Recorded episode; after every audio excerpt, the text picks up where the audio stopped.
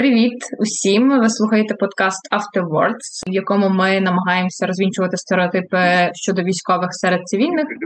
Ось і я його ведуча Олександра Цьомко. Сьогодні в мене є співведуча. Мене звати Ярина Юрчак, і ми поговоримо про стереотипи та проблеми військових саме з військовим, як би це не звучало. І сьогодні до нас прийшов про це поговорити. Я зараз обов'язково помилюся в прізвищі, я себе знаю. Гнезділов Сергій. Ось е, привіт, Сергію. Дякую за запрошення. Радий, радий чути. Ми дуже раді, що ти зміг до нас доєднатися. Ось е, Сергію, перше запитання. Розкажи про себе, хто ти, де ти зараз, і е, ну де ти зараз не треба казати. Маю на увазі, де твою як бойову посаду, чи як правильно говорити. Я народився в чудовому і мальовничому місті Вилкове Одеської області. Це Дельта ріки Дунай, це чудові пейзажі і така, я б сказав би, першозданна природа. Я дуже люблю це місто. Там я закінчив школу в 17-му році. Я поступив на перший курс е, Львівського політеху за спеціальністю журналістика. І там я провчився півтора роки. Через півтора роки у нас для студентів читав лекцію пан Юхновський, академік Юхновський, який говорив взагалі про зміни в Україні, про те, що молодь вона має бути більш зацікавлена в тих процесах, які відбуваються в країні.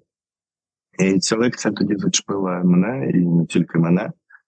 Після цієї лекції ми, в принципі, таким своїм студентським колективом ми пішли в свої військомати і підписували трьохрічні контракти той час. Це був 19-й рік. Тоді було не дуже популярно говорити про зміни в своїй країні і про те, що ми є тим поколінням, ну, перед яким стоять величезні виклики. Але тим не менше, на той час я вже розумів, що так, я є частиною цього покоління, і що зміни, які які ми намагаємося робити на той час, я вже там був членом громадських організацій, створював свою власну. І у себе там в Одеській області ми вважали, що зміни вони дійсно мають продукуватись нами, а не тим поколінням перефарбованих регіоналів, низькоякісних взагалі політиків, які можливо навіть і не розумілись про так політик.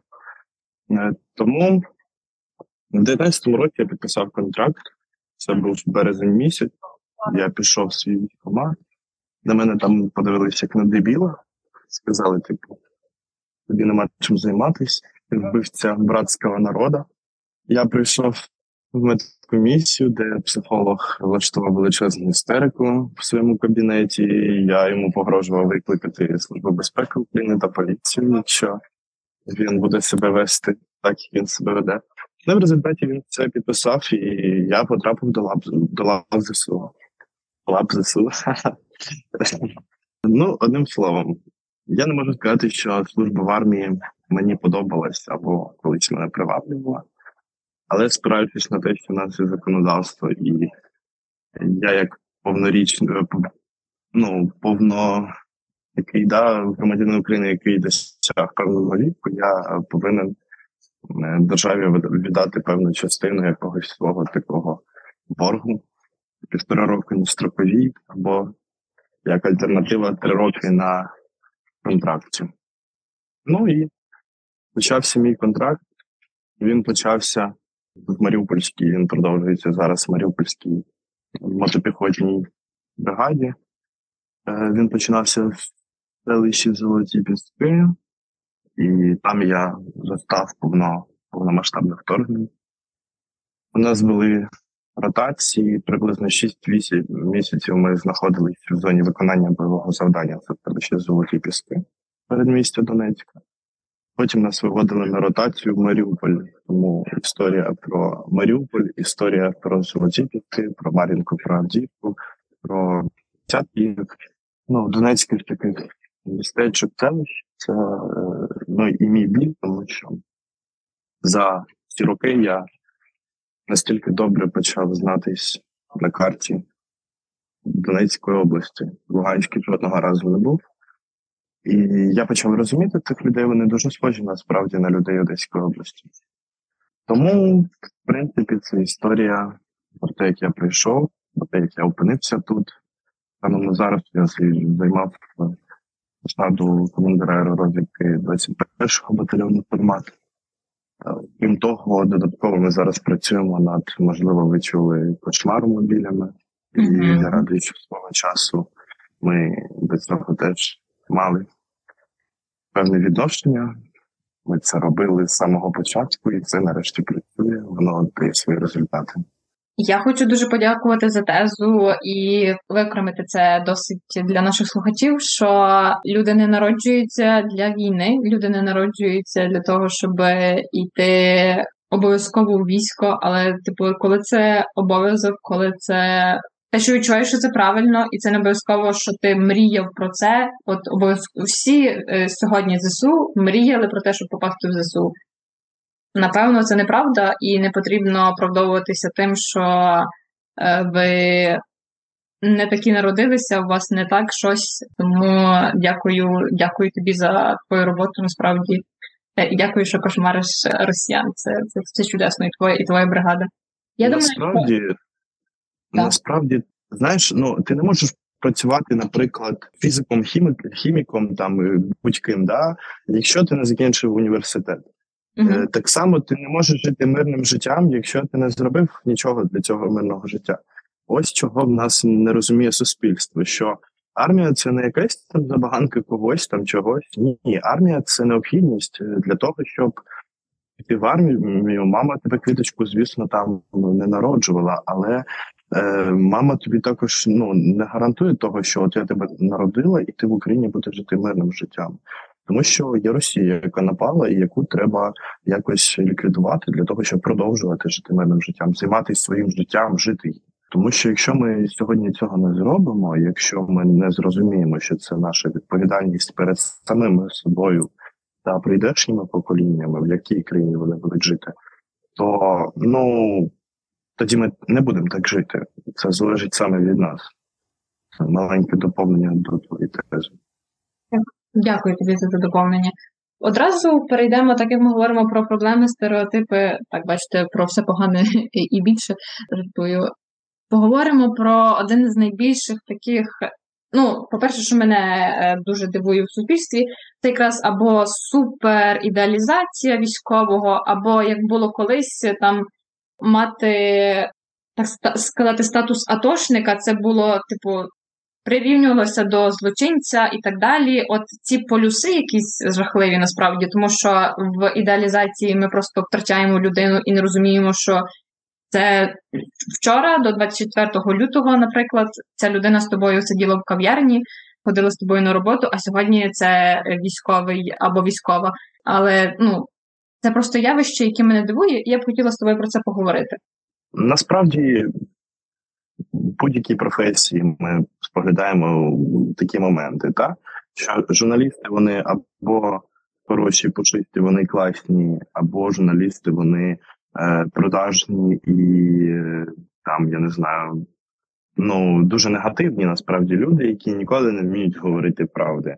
Військовими, на жаль, це теж е, така полярність вона завжди спостерігалась Е, до початку повномасштабного вторгнення. Так, це була більш така негативна конотація, коли говорили: от військовий, він військовий, там бо він атошник. Тобто, це було певне клеймо, яке було покликане надати якоїсь такої, можливо, виправдання якимось вчинкам певних осіб.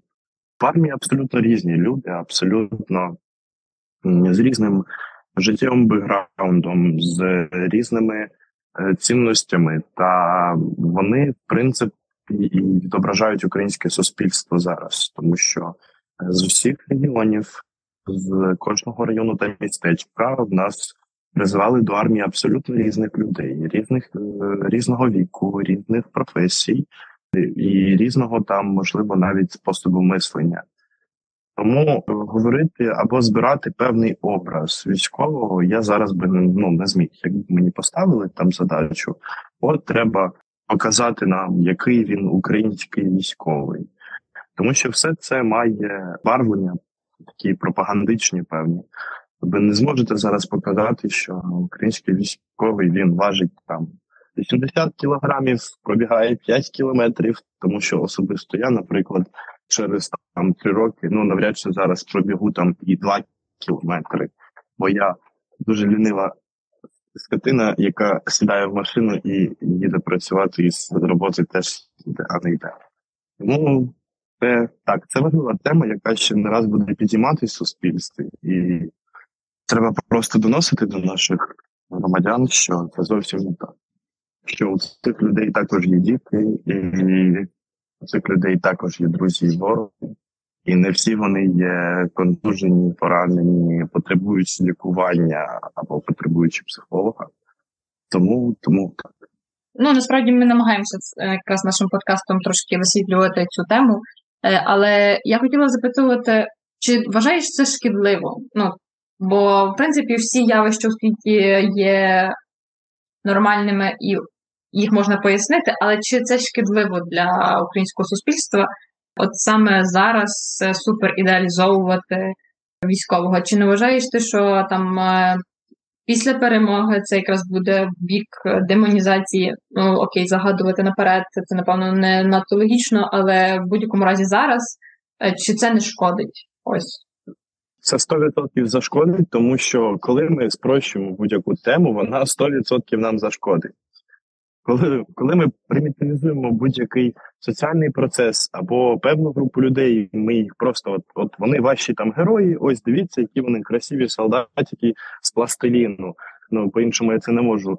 Е, ну тобто, е, це не тільки примітивізація, що не йдеться там про почуття, не йдеться про внутрішні там якісь. Е, ну як людина окремо взята людина в ЗСУ, вона переживає ці процеси і там е, відступи, наступи. Тому завжди спрощення будь-яких моментів, які у нас відбуваються в житті, вони обов'язково нам аукнуться.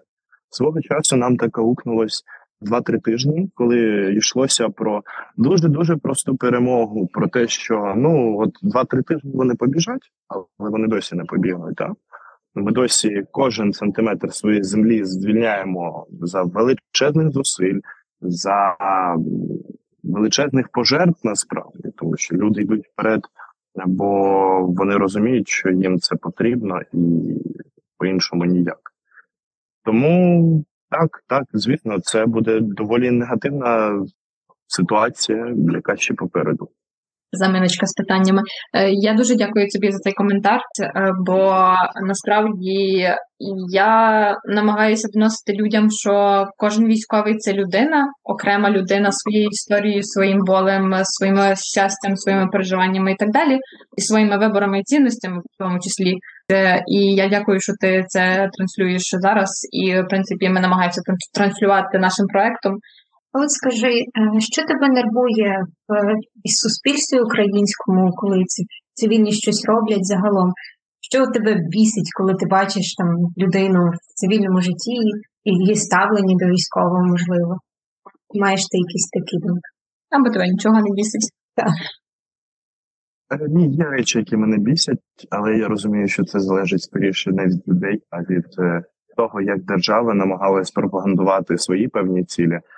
Наприклад, коли мені людина каже, о, контрнаступ, все почалось. Для мене це такий величезний тригер, тому що я розумію, що контрнаступ ну, він не може початись сьогодні, о 12 годині дня, і з таким величезним салютом завершитися 5 вечора в Москві. Ні, так воно не буде. І те саме, коли мені кажуть, а а от день перемоги, яким ти його бачиш?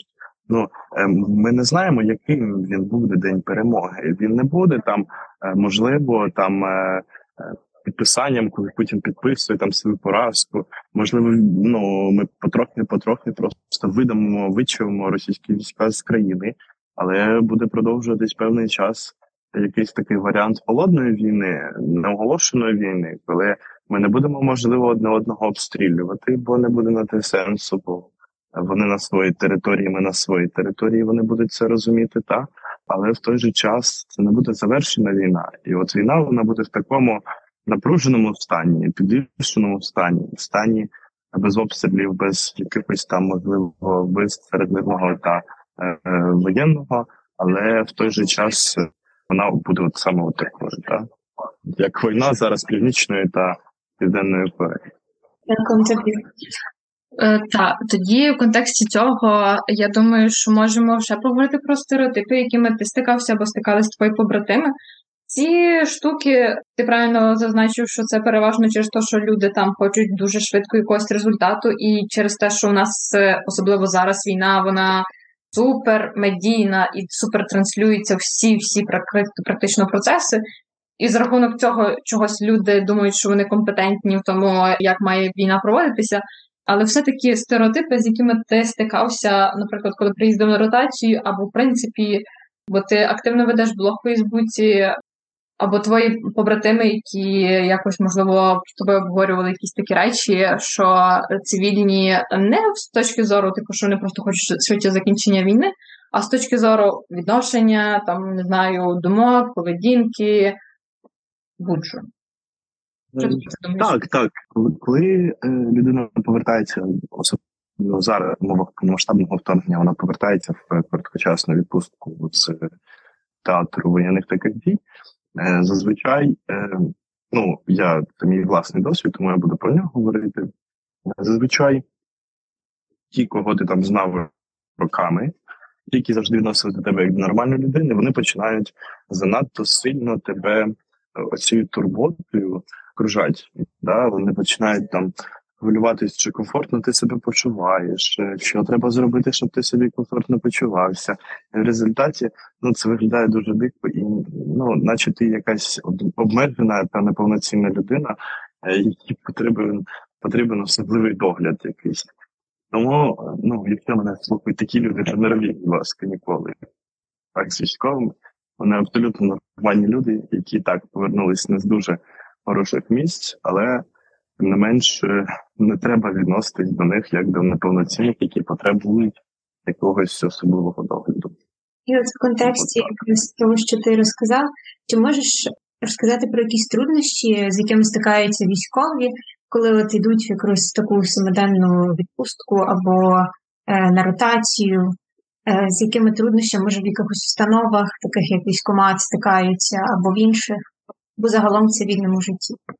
Насправді я зовсім нещодавно почав організовувати фестиваль ВДЛК-фест в місті ВЛКВ. І ми зараз дуже активно організовуємо. Це для мене свого часу ну, така, наче терапія від е, війни. Я трішки відволікаю того, що тут відбувається, і це дуже круто. Я почав, звісно ж, комунікувати з органами влади для того, щоб отримати певні там дозволи на проведення фестивалю.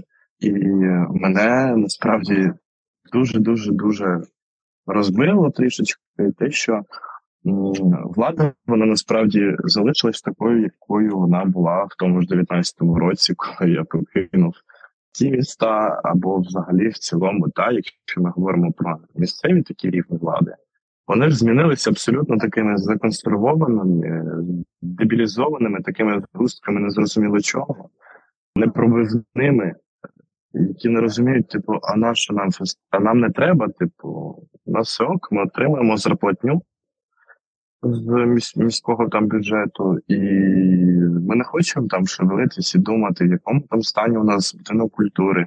Нас це не турбує. У нас є зарплатня. Що ти там придумав? Нащо нам той фестиваль? Типу, все ок, типу, чувак, розслабся, воюй, а ми тут будемо сидіти. І, все. Ну, в принципі, це один з таких моїх досвідів.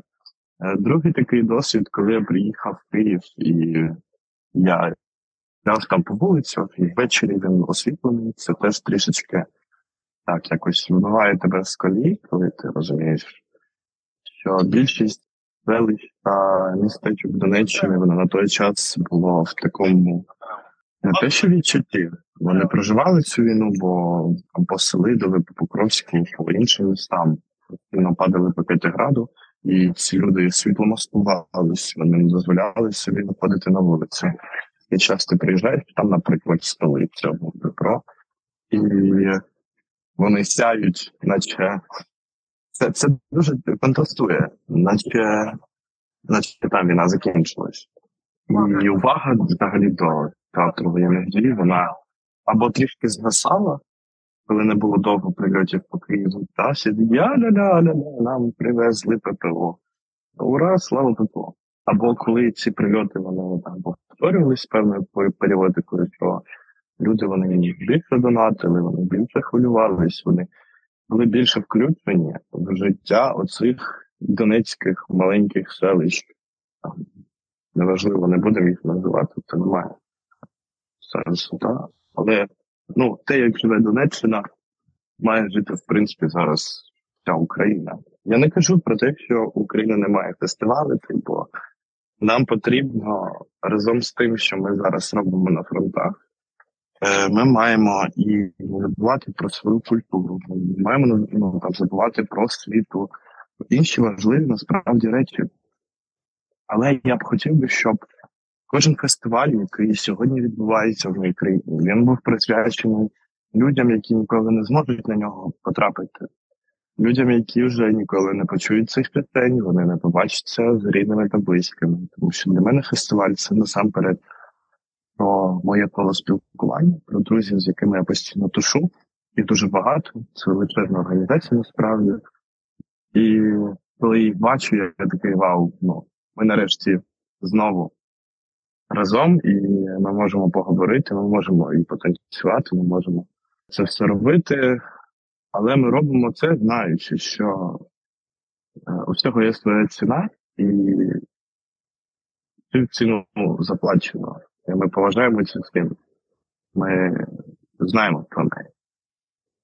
Ось це ось це нагадування, воно має бути повинне, воно має просто висіти в повітрі і нагадувати всім про про це. Дуже гарно зауважень, дякую.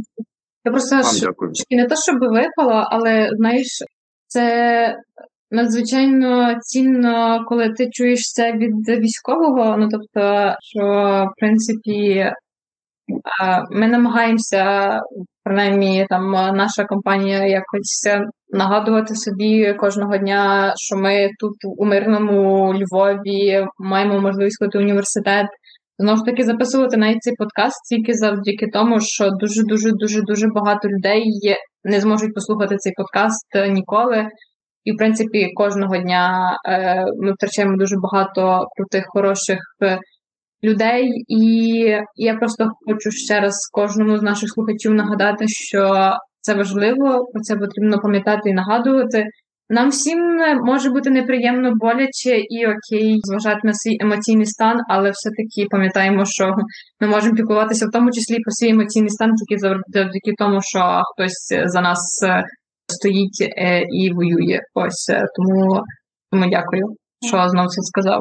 Я зразу зразу продовжую і задам питання, бо мені здається, що воно тут досить дотичне. Як ти взагалі е, думаєш, що суспільство може зробити для того, щоб допомогти військовим реадаптуватися в цивільне життя, ну, ветеранам, які повертаються, щоб тих, може, хотів, щоб цивільні зробили, по яким вони були, для реадаптації якраз ветеранів цивільного життя? Я не думаю, що для ветерана, у якого дві руки та дві ноги, потрібні якісь супер-пупер умови для адаптації е, в житті, коли він повернеться з фронту. Його просто не треба крикати або там забагато уваги приділяти тим процесам, що відбуваються в його голові. Бо насамперед це точно не проблема цивільних, які є там, коли він до них повертається. Це проблема його і психолога. Тобто він буде ходити і проговорювати з психологом ті тригери, які є персонально в нього. Тому тому так.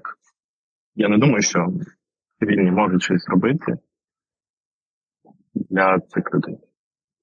І до того ж, я не можу себе назвати військовим, бо я насправді дуже дуже цивільна людина. До глибини просто своїх міськів я дуже дуже цивільний. Просто так е, сталося, що мені довелося, е, бо так було треба. Я пішов до вас ЗСУ. І нас цивільних насправді тут дуже багато. Як тільки закінчиться війна, ми всі прийдемо в своє цивільне життя, яке нам звичне, яке нам зрозуміле, яке, яке ми дуже сильно сумуємо.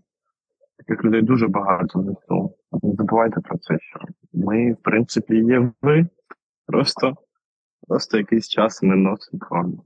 Ну і е, коли е, ти дивишся, от просто в контексті, коли дивишся на тебе в формі, і як ти ходиш е, там між туди-сюди, ось я не вірю твоїм словам, що ти до глибини душі е, цивільний, але та ти точно краще знаєш відповідь на це запитання. От в контексті твоєї відповіді, я думаю, що важливо проговорити також, що ти проговорив що військовий це його проблема, це його відповідальність, що він буде робити з собою, коли повернеться у цивільне життя. Це і чи ти вважаєш, що от психологічна допомога, і взагалі чи потрібно це промовити більше от для ветеранів, для військових? Щоб більше ветеранів військових зверталися в психологічну допомогу. Чи ти вважаєш, що це вибір кожного, і як буде так, е, так і, так і, так і буде?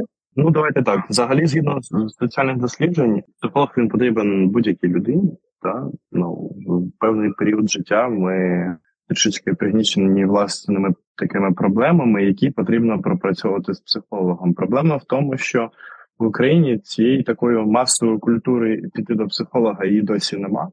І з цим треба працювати. Треба взагалі працювати з суспільством над тим, що психологічні проблеми треба вирішувати не алкоголем і не якимись там іншими речовинами, їх треба вирішувати шляхом розмови з спеці... ну, з спеціалістом. І звісно ж, коли там цивільний скаже військовому, тобі треба йти до психолога, він може отримати по морді. Я взагалі так. Я, я думаю, так може бути.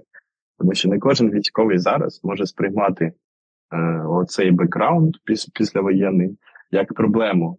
Він буде сприймати це як те, що він пережив, і те, що від нього хочуть відібрати, можливо. Частиною насправді це так і є, тому що закінчиться війна, і багато чого нам доведеться закопувати, багато чого нам доведеться ховати в самих собі. Але важливо, щоб цей процес відбувався, звісно ж, з психологами. Свого часу я знайшов свою формулу, тобто я не можу сказати, що мені абсолютно не потрібен психолог, але після там певних подій, після того як нас там дуже сильно атакували росіяни, у нас були там втрати, і я помітив за собою, що в мене є певний там бекграунд, який я маю вже зараз ховати. Я знайшов, як його ховати, в тому числі і організацію фестивалю. Е, я відволікаюся від цього всього і нам щось зробити, зробити для тилу, для того, щоб е, тил був більш українським, ніж я його знав до того, як пішов з нього. Тому я думаю, скоріше це не рекомендація. Скоріше має бути певна можливість так, піти до психолога, і військовий буде знати завжди, що на білбордах, наприклад, висить там безкоштовна психологічна реабілітація для ветеранів, але в той же час не треба нав'язувати йому думку, що це єдиний вихід або це єдиний правильний шлях. Тобто, це він має до цього прийти безпосередньо сам. Він має знати про таку можливість, але шлях до цієї можливості він має ну, прокласти безпосередньо сам на своєму досвіді. Бо, в принципі, е, це і є відмінність від тварини, коли людина приймає самостійні зважені якісь рішення е, без якихось там довгих довгих рекомендацій від кожного свого знайомого. Якщо він їх не просив, не треба їх надавати. Кожен проживає власний досвід по різному. І от ти розказуєш часто про фестиваль. Чи можеш більше поділитися про свій фестиваль? Для кого він, про що він? Які він да е, Про що? Тому що ми можемо при поїхати, подивимося. Ну насправді, коли все почалось з того, що мені подзвонив директор дитячої бібліотеки у Вилку і сказав Сергію, у нас не ходять діти, бо нам у нас немає чого читати. Немає книжок. І, в принципі, я почав думати над тим, як наповнити бібліотеку, і з часом це виявилось ідею про фестиваль. Це буде триденний фестиваль книжки, музики, кіно. У нас вже є декілька підтверджених музичних гуртів, точно я можу сказати, яких у нас дуже, до речі, класних гуртів. До того в нас є вже декілька підтверджених таких всеукраїнських авторів, наприклад, Катерина Калитка та до нас прийде, до речі, львів'янка Мар'яна Савка. Вона теж буде читати дітей, а також розповідати про свій шлях. Е, у нас є ще декілька авторів, в тому числі взагалі ми робимо зараз фестиваль з українським пеном як з партнерами.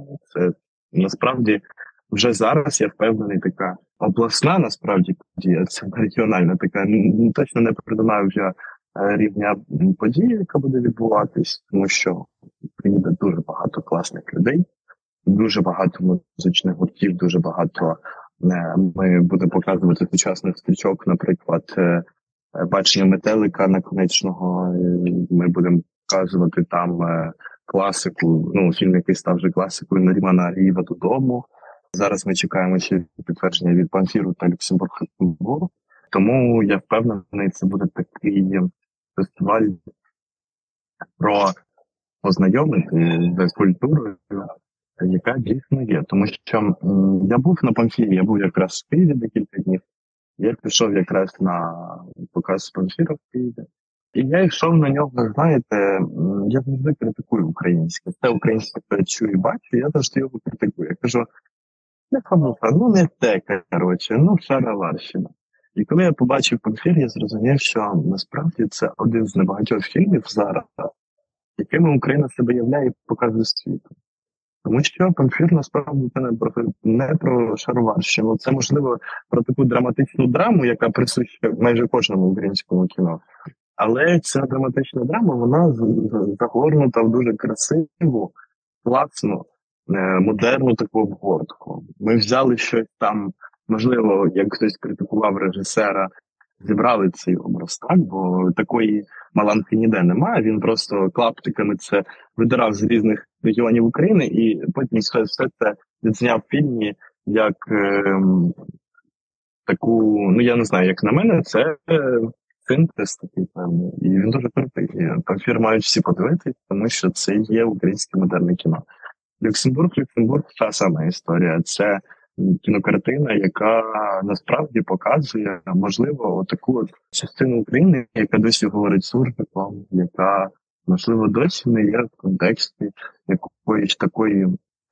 Нам колись ставили приклад там, от саме так ви маєте говорити українською мовою, отак ви маєте писати, отак вас має звучати там буква Г, і нас завжди вчили якомусь ідеалу, а в якийсь момент ми зрозуміли, що цього ідеалу в принципі не існує, що ідеалів не існує, що Україна своєму мовою, своїй культурі, вона дуже-дуже різна.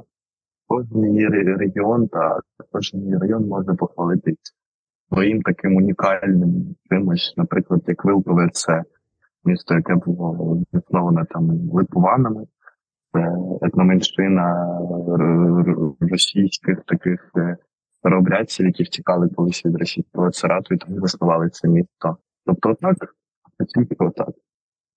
Мені подобається, що цей випуск перетворився на українізацію. Е, ми говоримо про якісь українські твори. Дуже гарно. Е, тебе Дуже класний фестиваль. От прям ти розказав, і я така: мені треба в Одеську область е, чогось, е, навіть не знаю чому. Дуже круто. Варто залишити посилання на фільм для наших слухачів. Та, та, та. Я так думаю, що наш випуск, на жаль, вийде певно після фестивалю, так в червні, так? Він буде. Без питань, тоді можете посилання на сайт, там буде вся інформація про те, що відбулося. Да, да, да. Ми залишимо. А так, ми підходимо до завершення нашого випуску. Ось і мусимо сказати вам з Яринкою, що цей випуск з Сергієм останній в цьому сезоні. І якщо вам подобались наші попередні випуски, то ви нам пишіть. Кажіть, що ви хочете наступні наступні сезони, бо ми не знаємо, чи вам зайде, чи не зайде. Але але Сергію ми довго думали, що ми маємо традицію з книжечкою завжди даруємо нашому спікеру книжку. І ми дуже довго думали, так як це останній є запис, ми самі мали вибрати тобі книжку. Вибрали, я не знаю, чи ти читав, чи ти не читав, чи ти любиш, чи ти не любиш. Зараз е, аж хвилююсь. Іларіона Павлюка, я бачу, вас цікавить пітьма. Ось е, це книга, хто не знає. Знову ж таки, Іларіон Павлюк це я настільки знаю, досі і ветеран. Він був і до 24 лютого 22 року у військах е, ВСУ, е, і зараз е, діючий військовослужбовець, і він написав дуже круту книгу про те, як взагалі людина. ну, я можу багато про цю книжку говорити, не хочу багато спойлерити, але вона дуже багато про цінності, про те, як ми стаємо злом або або не стаємо злом, скажімо так. Бо я не хочу говорити слухати. З, з паном Іларіоном Павлюком я познайомився нещодавно, там, коли був в Києві якраз. І, да, Це було. Типу, я такий підійшов і сказав, тут Джодан. Такі, типу, да, тут Джодан, а це був якраз Павлюк. Тому йому було, напевно, трішечки ну, некомфортно, що не впізнали його, але потім ми почали розповідати про нього, про його письменський шлях, про його книгу. Якраз я бачу вас цікавить пітьма. Насправді досі не читав ці книжки. Багато про неї чув, коли знаходився в Києві. І думаю, часом я точно знайду час на її прочитання, тому що багато моїх друзів розповідали про неї. Тому, взагалі, знаєте, про читання, про те, що Можливо, зараз е, настав час нам ем, підтримати нашого читача, читача, нашого письменника, нашого кінорежисера і нашого музиканта, саме нашого. І коли я говорю нашого, я кажу, можливо, не про того, який надали вишиванку і щось там е, ротом робить, і це називають там е, сучасною українською культурою. Ми маємо розуміти, що між оцими двома поняттями вишиванки шароварщини оцієї та і справді культури є величезна прірва, бо часом виходить якась там дівчинка і каже, гарна українка я. Співає це ротом і намагається заробити певний бекграунд на цьому, вийти на якусь можливо оцю вже зовсім антиросійську сцену з позиції, що вона гарна українка, що вона вміє співати і в неї чудова вишиванка. Де вона її дістала, це вже третє питання.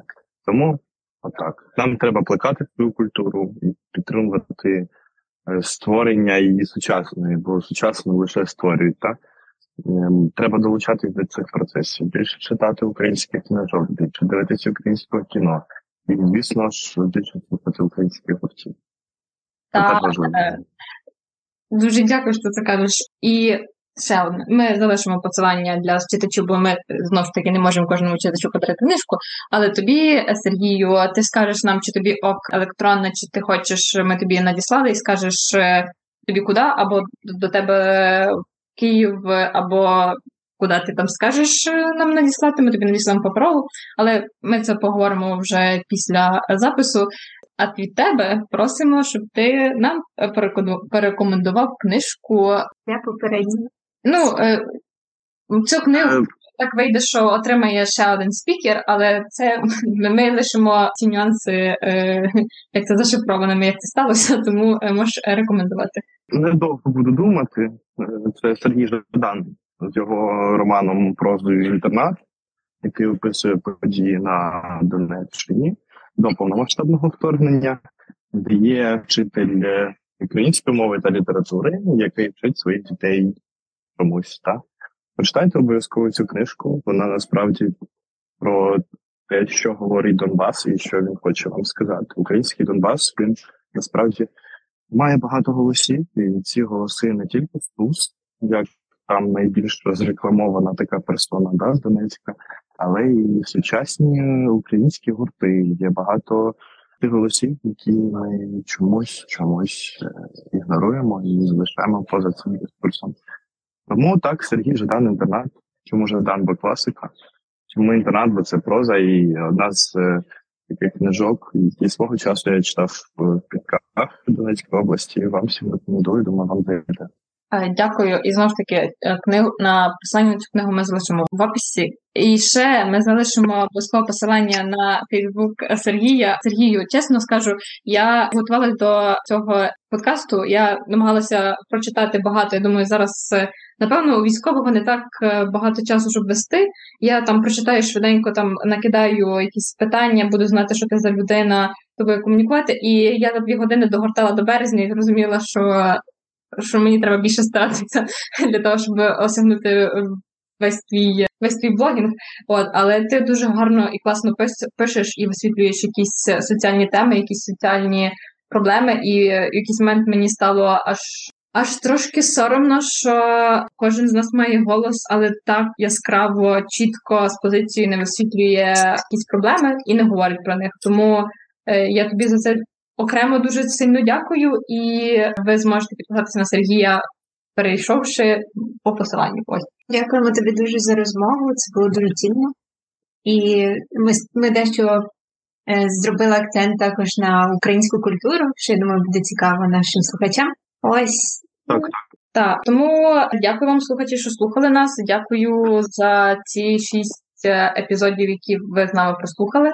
Знову ж таки, коментуйте, поширюйте і пам'ятайте, що треба донатити на ЗСУ, треба підтримувати ЗСУ. І були раді з. Так, і тоді, що ми ще кажемо на кінець? Слава Україні! Слава Україні! Героям слава!